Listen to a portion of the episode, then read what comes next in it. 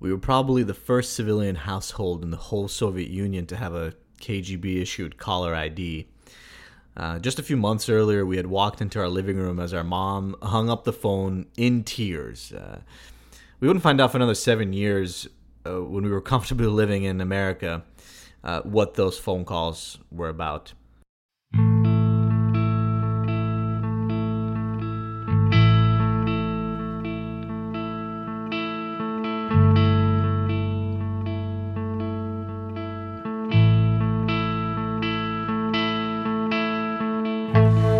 Calls seemed to coincide with our dad's monthly business trips to Moscow, and coincidentally, they happened to stop right uh, when the foreign looking device in our living room, the caller ID, was installed. So by this time, our dad was already being invited by various uh, pedagogical researchers, uh, ministers in Moscow, think tanks, conferences to share his work um, in creating innovation in education. And only 25 years earlier, at the age of 29, there is no way he could have known or imagined that he would be so respected by leaders in education reform. Um, simply because he, at that point, hadn't even finished his high school education. He, he had already been a teacher, and he started to realize that there was going to be a limit as to what he could accomplish without an education as an educator, uh, because he was primarily teaching, uh, as we said in the previous episode, vocational classes. And he wanted to go beyond that. He wanted to teach history. That's one of the subjects that he was interested in. And so he realized, okay, you know what? I, I actually need to finish high school probably for this. And from from what we told you in our previous episode, and if you hadn't listened to How to Do What You Love in a Communist Country Part One, you should check it out. Uh, but you'll already know that even in his twenties, he exhibited pretty strong organizational quality. So he knew he had more potential at the age of 29 than to teach vocational subjects. He knew he could do more. And so for him, it wasn't enough to just continue teaching that for the rest of his life. He wanted more. So he sort of bit the bullet and decided to do something that most people his age, especially in Soviet Union, where everything was pretty hierarchical, uh, he he decided to swallow his pride and go back to high school. Uh, and he did it part time. He took night school classes because he already had he had one son, he had another one on the way. He had a job that was very demanding, so he could only really take high school classes at the, at the nighttime. Yeah, and that was one of his approaches of getting educated was actually getting an education, but uh, he also took advantage of the fact that he was uh, teaching students every single day. He decided to start experimenting right away on different things that he would learn uh, as he was going along. And so in real life, in the actual work that he did, he would start adjusting his approach to education. And again, most people back then did not think in those terms. You know, effectively, the Department of Education, the ministry would tell you exactly how uh, a school should operate and exactly how a classroom should work. And people did what they were told. It was the easy way out. But that never made sense for our dad. Call it an entrepreneurial gene, call it boredom, and he just wanted to be excited and do something that was interesting to him. Uh, he took that initiative when others didn't. So at this point, he he was 32. So actually, he was already at the age that we are right now when he was just finishing his high school education. And he got good grades. He took it very seriously. He wasn't going to waste his time going back to high school if he was going to sort of just try to slide by without without trying to do well. Uh, so he graduated with with top marks. I remember him telling us uh, when we were kids that he would after come home from uh, from going to school in the evening and stay up studying until two three in the morning if he had to, and get up at seven the next day and go back to to work only to go back to school again. So he had to take it seriously because it was taking a lot of his time um, to do this. And once he graduated, uh, sort of his guess as to what he would be allowed to do by other administrators in the school that he taught was correct. He was he, they started taking him more seriously. Uh, they started giving him the ability to to teach other subjects. He loved history, and in fact, a couple of years later, he ended up going to college, uh, to a pedagogical university, which which is, which just means a university for teachers. Um, to to study history. He wanted to become an expert. He wanted to learn world history, Russian history, ancient history. He learned all of that stuff, and subsequently he was able to teach all of those subjects. And we actually, in uh, in research for this episode, we spoke to one of our older brothers, Vitali, who. Um, who's much older than us, and this all happened before, well before we were born. And you know, he was telling us how a normal teacher's um, let's say work hours or at least teaching hours for the week were 18 hours in, in Belarus. And my dad doubled and sometimes tripled those hours. So outside of his administrative work that he had to do, because teachers also had to do administrative work, not just teach, he basically had the schedule of two or three teachers. Uh, partly because he wanted more responsibility. He loved work. He was, admittedly, he even told us in his life that he was a workaholic, and we witnessed it but also partly because he was just really excited about it. He wanted to teach, he wanted to share his expertise with kids. He did what he loved in a communist country. Uh, and so he was taking on a huge workload for the courses. Of course, he would have to create the curriculum, uh, work on the le- lesson plans for all these classes, whether it's history, world history, civics, government courses, whatever it was. Uh, but he loved it and he didn't care um, at the expense of uh, you know sometimes even leisure and his family and then things like that.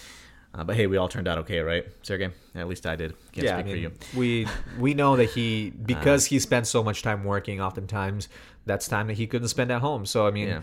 entrepreneurs oftentimes tell you that there are sacrifices you'll have to make. Now, there's more than one way to be an entrepreneur, but for our dad, it meant putting in the hours and sometimes not being at home. And he continued to be a workaholic once we moved to America, which contributed to his success here, which we'll talk about in in the third uh, series of of these episodes. But uh, at this point, he uh, basically took on a huge workload, and uh, he was getting known slowly but surely as someone that took initiative, which stood out a lot back then uh, amongst the population. And so Bobruisk, Bobruisk, the, the small town that we grew up in, in the town where he was making making his moves, if you will, had 30 schools. And our dad actually happened to work as a teacher for one of the only Jewish principals, uh, a man by the last name of Altshuler. And this Jewish principal actually also uh, did some work with the and was part of the Department of uh, Education in the town. And so when the opportunity came uh, for that principal of the school where my dad was a teacher to bring on a new assistant principal, it was a no-brainer. Uh, he gave the recommendation to the Department of Education, and my dad got the role. And yes, he was the second Jewish employee. Now it was uh, they were ruffling some feathers oh, in the KGB people, already. People started to take notice. They yeah. there were actual. I don't know if you know this, but there were actual quotas for how many Jewish principals there could be, how many Jewish teachers there could be, pretty much any role in that, especially if it had to do with the government or government mandated type of role, which many, many roles were obviously in a communist country.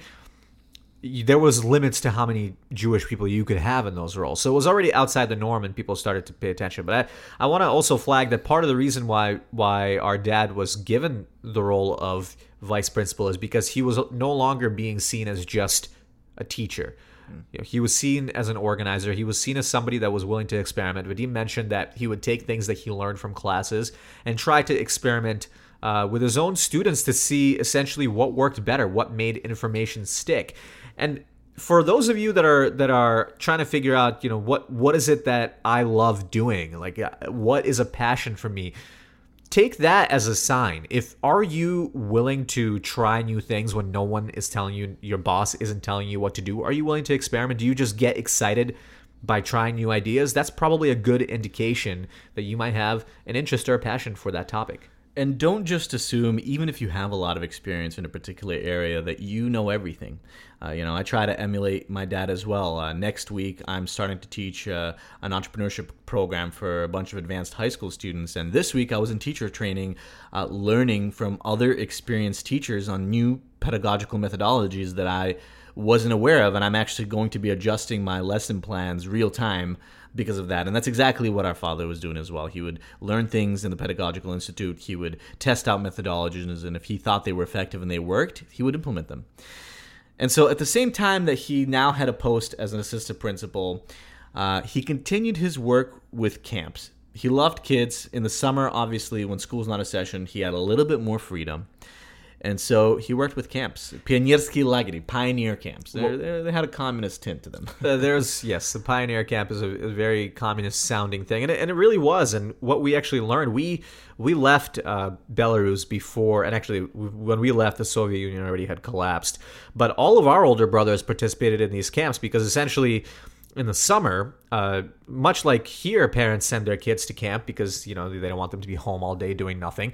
Uh, that's what parents would do. They would send their kids to these pioneer camps and then and then teachers themselves oftentimes would go work at these camps to make a little extra money.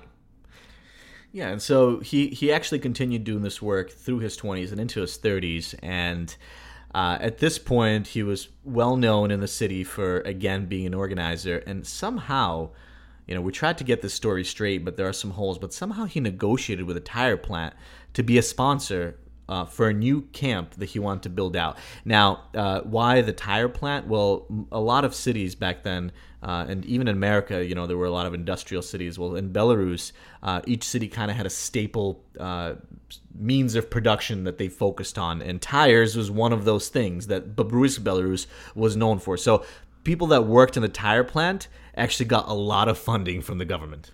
Yes. Uh, so he, I think we mentioned in our last episode that he was a camp counselor from age 17. So it was nothing new to him. Uh, and so by the time he was in his 30s, he actually was running the whole camp. Uh, he loved it. He did it every single summer, every year.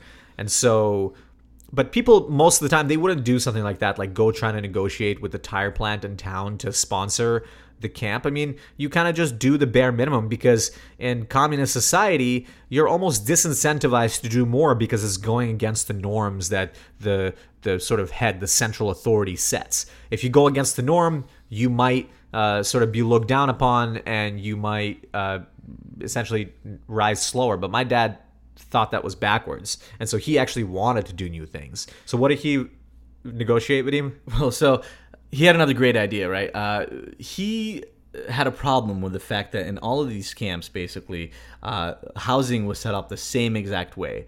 Uh, all the kids and and uh, counselors uh, would essentially sleep in a massive tent with a bunch of beds, like twenty or thirty people, right? Yeah, at least twenty or thirty people.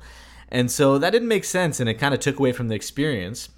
And so he got sponsorship essentially to build out actual five by five mini houses. So kind of like mini cabins uh, that would uh, uh, house up to five kids in each cabin. And all of a sudden, you know, within a year, uh, he had the most uh, popular camp in the city because the housing was a lot more exciting. Students got to build different types of uh, relationships um, and have a better experience and, and just do more with these resources that they had. Yeah, and and so this is just adding. So you can imagine he finished high, he finished high school. He's 32.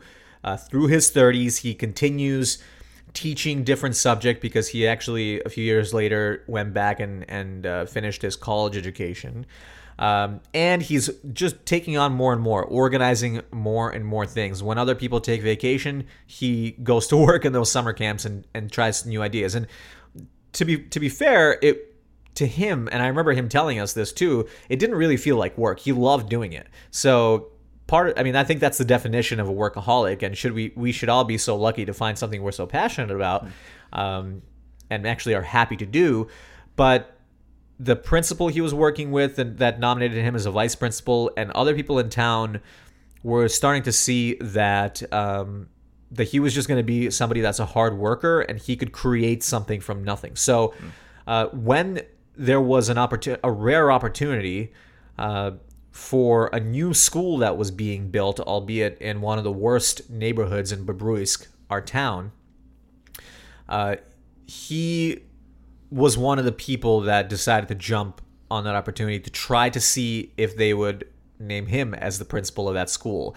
And by that time, he had enough relationships where there were others that were able to vouch for his work. Now, as a Jew, he he had to be better than everybody else usually two three times better and harder working than everybody else so it wasn't just as easy as okay put your name in a box and maybe we'll will choose you as a principal. He actually went to meeting after meeting at the central um, education ministry called Grano, uh, where he had to pitch. Other people didn't really have to do that. The merit of their previous work would be enough, but he had to actually pitch why he should be the one that was chosen. Yep. And uh, he did get that post. And again, at this point, he had champions, uh, people that were supporting him. And, and this was years in the making. This was not overnight, years in the making of proving himself locally to the community, to the leaders in the government. And he did get that opportunity. And he said, um, even uh, to his own surprise, he did not think that they would pick a, Jew to, to, to, to lead another school. Again, they were above quota. And so he's pitching his ideas. And uh, right away, he started getting more involved than any other principal would in this scenario. So when he got selected for the school, literally the only thing that had been built at this point was the foundation.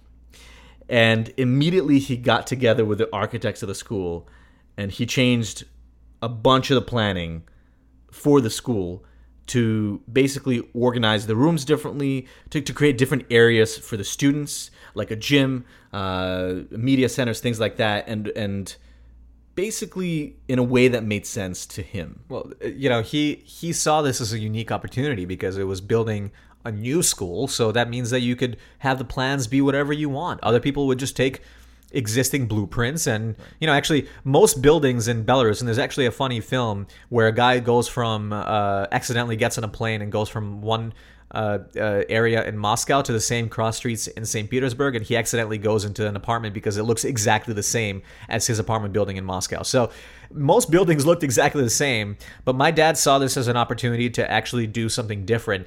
And if you recall from the last episode where we talked about some of the vocational topics that he taught, he knew how to read blueprints. He knew how to sketch. That was one of the topics that he taught. So it wasn't just that he was working with the architect, he literally had blueprints laid out at his apartment right. where he would edit those blueprints, bring them back to the architect and say, "Hey, build it this way." And then once they were building, he was there watching the the bricklayers, the stone layers put the, you know, put the stones together and he would he actually helped if he had to. I mean, he literally took it into his own hands. And in a communist country where again, most people would do the bare minimum.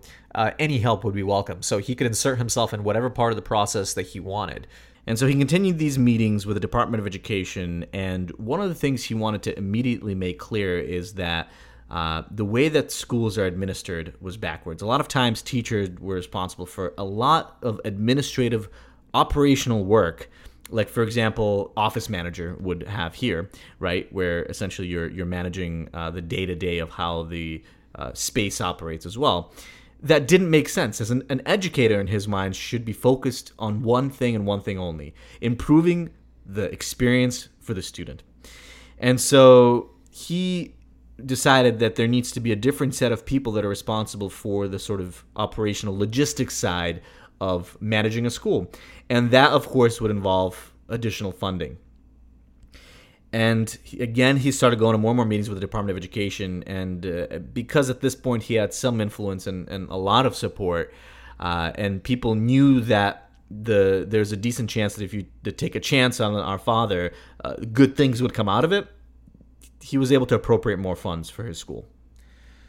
And by the time we were six years old, so this must have been, I guess, 1991, and the school started in 1985. And it's and actually in '82 he was selected to be the principal. It took several years, obviously, to actually build the whole took thing. a couple out. years, yeah, it took a couple years to build. Um, so the school was operational for about five, six years. We were six years old, and by that time, this school was actually winning pretty much every math and science and other academic competition in the country because he implemented completely different ways of studying.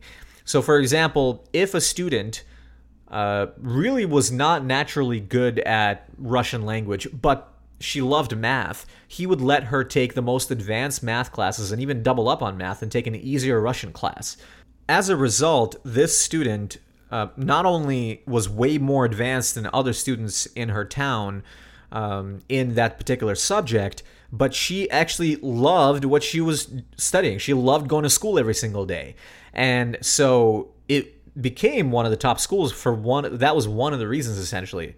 Another reason was he actually gave control to uh, in the in the hands of the educators. So if as a teacher I decided that a class should operate in a different way or the uh, contents of the course should progress in a different way, you wouldn't have to go to the Department of Education to ask to adjust the curriculum. At this point, uh, he was given the freedom to do these things as well. So the students were getting a better experience. Also, uh, the school was uh, sort of iterating on itself. So our father every day almost would have meetings with the faculty and administration to hear their feedback on how they thought their classes were progressing and the kids' education was progressing as well. It was an open forum that did not exist in any other school in all of Soviet Union, let alone the small city of 200,000 to 50 people, uh, 2,000, 250,000 people of Babruisk. And so because of that, he was able to get the most elite educators uh, in Belarus to come to school because they were given more freedom, and of course, because of the higher funding, he was able to pay them a little bit more as well. But that autonomy went a long way. And for the students, again, he uh, found creative ways to reappropriate budgets from other schools that didn't use all their budgets to build more and more cool stuff and resources for the kids. Like they were the first school in the Soviet Union to have a computer lab in the 80s, mind you. Uh, they were one of the first schools to have a cinema and a media room and an AV. Now they're called AV Club in America, but back over there it was essentially called a, a cinema room uh, with a, a full uh, sort of camera uh, setup. Uh, the first school to have basically every instrument available for all the different music classes and theater classes that were being taught. So these children uh, had much better experience in the school than their peers and that kid that kids were that were going to schools down the street. And we were fortunately two of the beneficiaries, and we, in fact, uh, we when we were in school, like so we went to to my dad's school, and we were in Belarus for the first two grades, for first and second grade, and I remember we had to sit like we had to be pretty much the most well behaved kids in the school because uh, we were the example. We were the principal's sons, and so we had to maintain the best grades. We had to be the most well behaved, or else we uh, ourselves were worried we would get in trouble. I mean, we didn't want to make our dad look bad, but we were just scared we would get in trouble. No, we weren't perfect. Uh, I remember one time when uh, this girl who I kind of had a crush on stole my backpack and ran into the girls' room with it, thinking that I wouldn't follow. Well, you don't mess with the Revson twins. Of course, I followed her immediately into the girls' room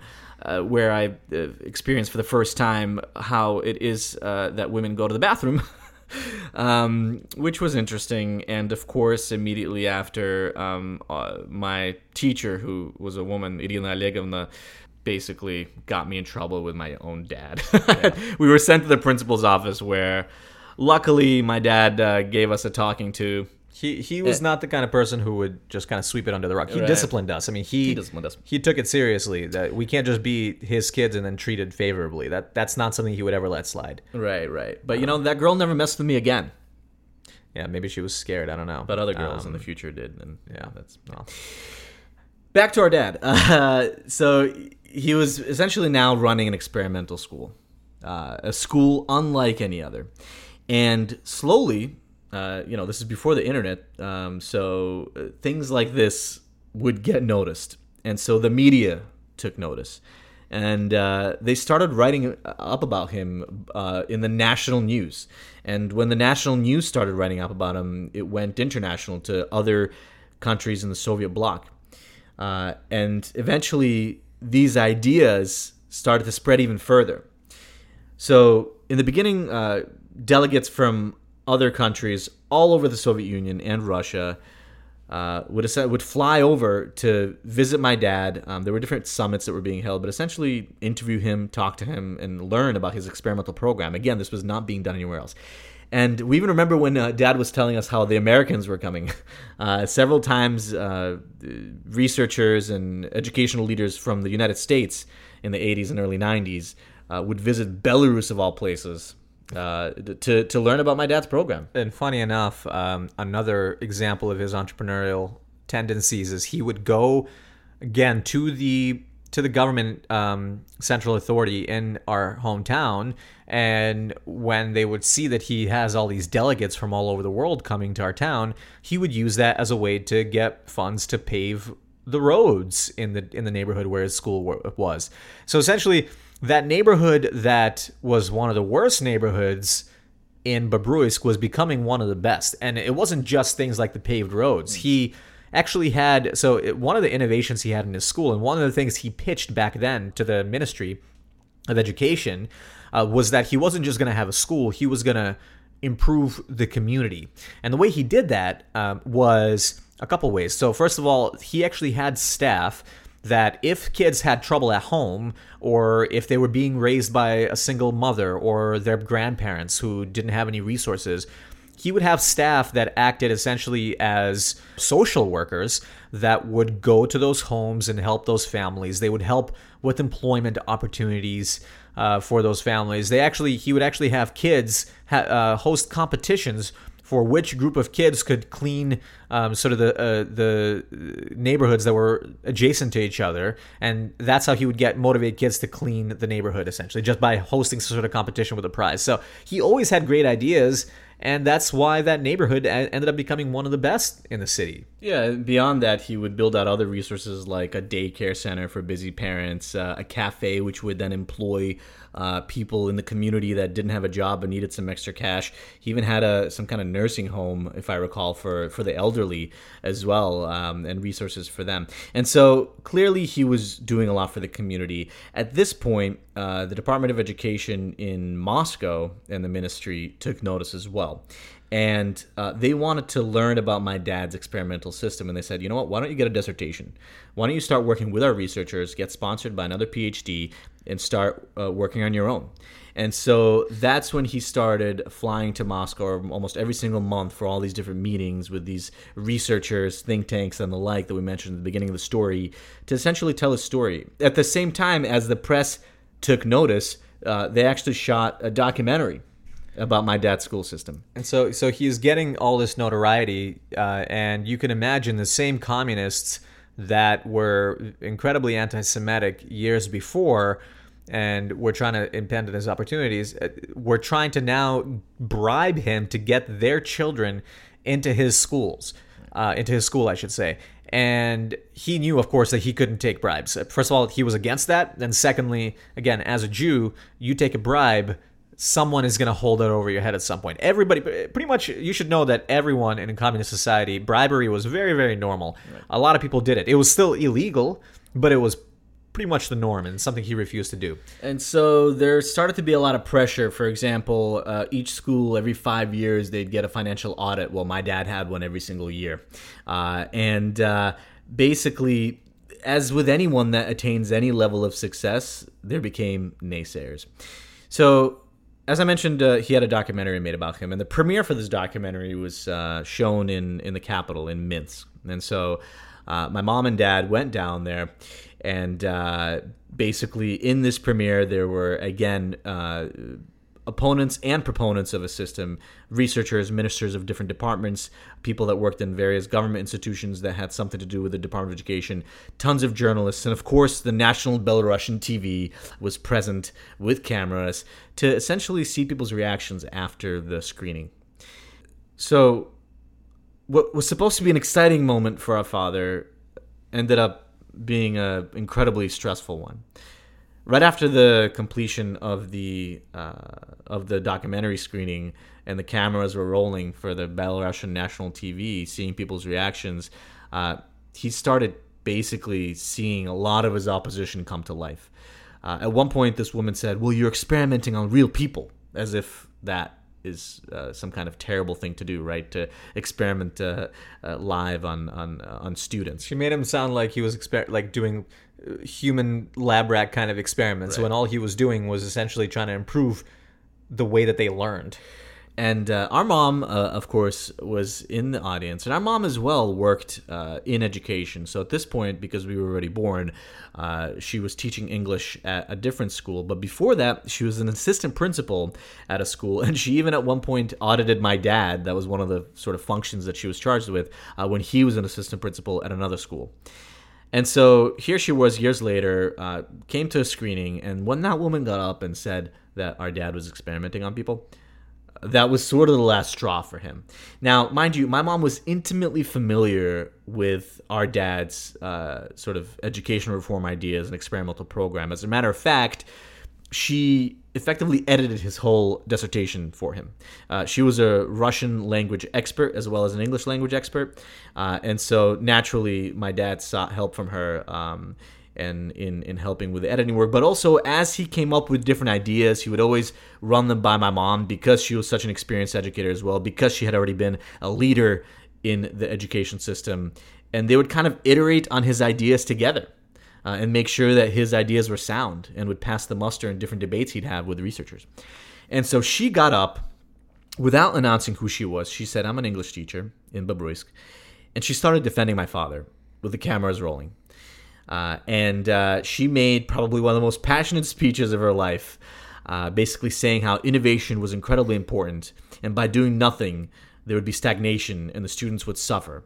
And that you needed innovation to progress uh, in in the in this society. And for, for, Belarusian schools to be competitive with the rest of the world. Exactly. Belarus is a small country, and they cared about this. And funny enough, I was talking to my mom uh, before recording this episode, and she was telling she told me that a few weeks ago somebody reached out to her uh, that's still in, in in Belarus, and the video of her uh, of her defending my dad was on TV as part of some other documentary that they happened to see. right now in 2018, still being televised. And so, uh, you know, even though she gave a passionate speech and other proponents uh, got up to defend my dad, at this point, sort of uh, the negative spell was cast and more and more pressure followed. Uh, and uh, the, a lot of the conservatives in the country were against changes in the school system, and even more so against a Jewish guy trying to make changes. Who is he to make changes in our in our society, in our education society, something that affects every single student.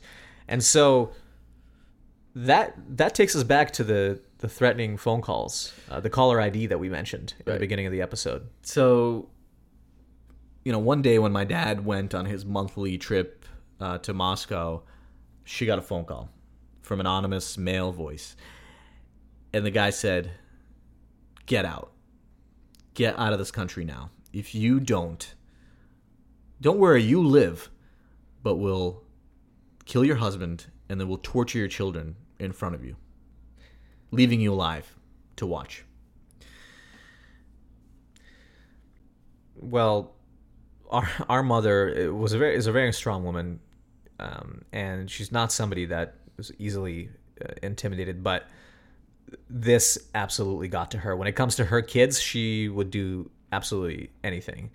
And you know, shortly after, uh, our dad actually had double doors installed in our apartment, um, so that people couldn't just break in. But people actually, uh, you know, we weren't allowed to go outside and play with other kids. Obviously, uh, at one point we were left home alone.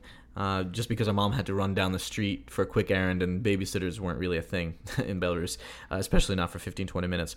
And we got a knock on the door, uh, and a man said, "Hey, is your mom or dad home? I'm the electrician." Now, this is something you typically know about. We were six years old, but we were savvy enough to say, "Oh, our, our, our mom is sleeping." uh, you know, we said our mom is sleeping, and uh, please come back later. And we ran to the bathroom and hid. We, yeah, we hid until she came back home, and it, it seemed like hours. It was, it was terrifying. Maybe it was like half minutes, hour. Yeah. I don't know, but it was it was absolutely terrifying, and you know that that was scary in and of itself. But I think one of the last straws was uh, the fact that you know one time um, my dad, and this is shortly after this, was walking home from from a long day at work, and I think it was about 9 p.m. And he noticed that there was a car behind him following a little bit too closely. And all of a sudden, he turns around and the car is jumping the curb, clearly trying to hit him. Luckily, he very quickly ran into a, a neighboring uh, an apartment building right there, and he was able to avoid the car, uh, and they sped away. Um, so he was completely safe, but. Uh, that was, of course, a, a, a, jolt and a terrifying moment. And even though we got these threats, you know, my dad at this point is Um, in his early 50s, he had a, he has a very successful career. Uh, the the nation's eyes are are on him and the reforms he's doing. He actually already had political aspirations at this point, and now he's getting all these threats. So you can imagine it's a very difficult decision. What what do we do at this point? Is it worth it? And and who who was doing these threats was another question. I mean, uh, clearly there was a lot of opposition, but it came from sort of every single angle. Uh, now, there was one sort of correlation that couldn't be ignored. Uh, when we got that caller ID installed, uh, that sort of high tech piece of technology that wasn't really around in, in any household, uh, magically, whenever my dad would go on a trip, the phone calls wouldn't happen anymore. They stopped. And it was issued because at this point, you know, our dad had had enough. Um, you know, he had gone to the police, and at this point, he had gone to some officials that he knew in the KGB, and he pleaded for them to help him figure out where these phone calls were happening and who might be responsible for these threats. Now, that uh, caller ID was issued by the KGB, and really the only people that knew that this was issued to us must have been somehow related uh, to these government organizations. And so it became pretty clear that uh, these threats were coming from the very top. Who they were ultimately executed by, nobody will really know, but they were initiated from the top. And so, you know, it's one thing to get your own life threatened. Uh, my mom set an ultimatum. You know, our kids are just not safe anymore. Uh, and our dad, of course, unfortunately had to make the difficult decision to drop and abandon his life's work. So I we remember this. Uh, we were eight years old, and our parents had made this decision. Uh, within a few weeks, we were at the um, embassy in Moscow, um, and it was the I think one of the fastest processes of, of getting political asylum um, that that anybody that we knew had had. It, it was essentially six months, and we were on a plane to America um, to land in Boston and so it was a decision that had to make that had to happen very quickly. Uh, we were the last ones out of our entire extended family to move to the United States. Of course, something that we're incredibly grateful that our parents uh, did. The very difficult decision. My my dad barely speaking English, uh, and going to a new country where they didn't know the customs, didn't know anything. And so, in the next episode, we're going to tell you about how my parents started all over uh, with three kids and my grandparents. It was seven of us living in a uh, in a two bedroom apartment, and uh, my parents had to start all over. My dad, fifty four years old, my mom, forty four years old, starting completely from scratch. So stay tuned until part three. Coming to America. Coming to America. The land of the free. Oh, and tomorrow is Independence Day, so this is very topical um, that we're very proud uh, of our parents uh, for taking us to this country and all the opportunities it was able to afford us. So when you happy hear this birthday. episode, it'll be actually today. So happy July Fourth, everybody! Happy birthday, America! Notes. All right. Thank you for listening, and if you enjoyed this story, please share it with at least one friend.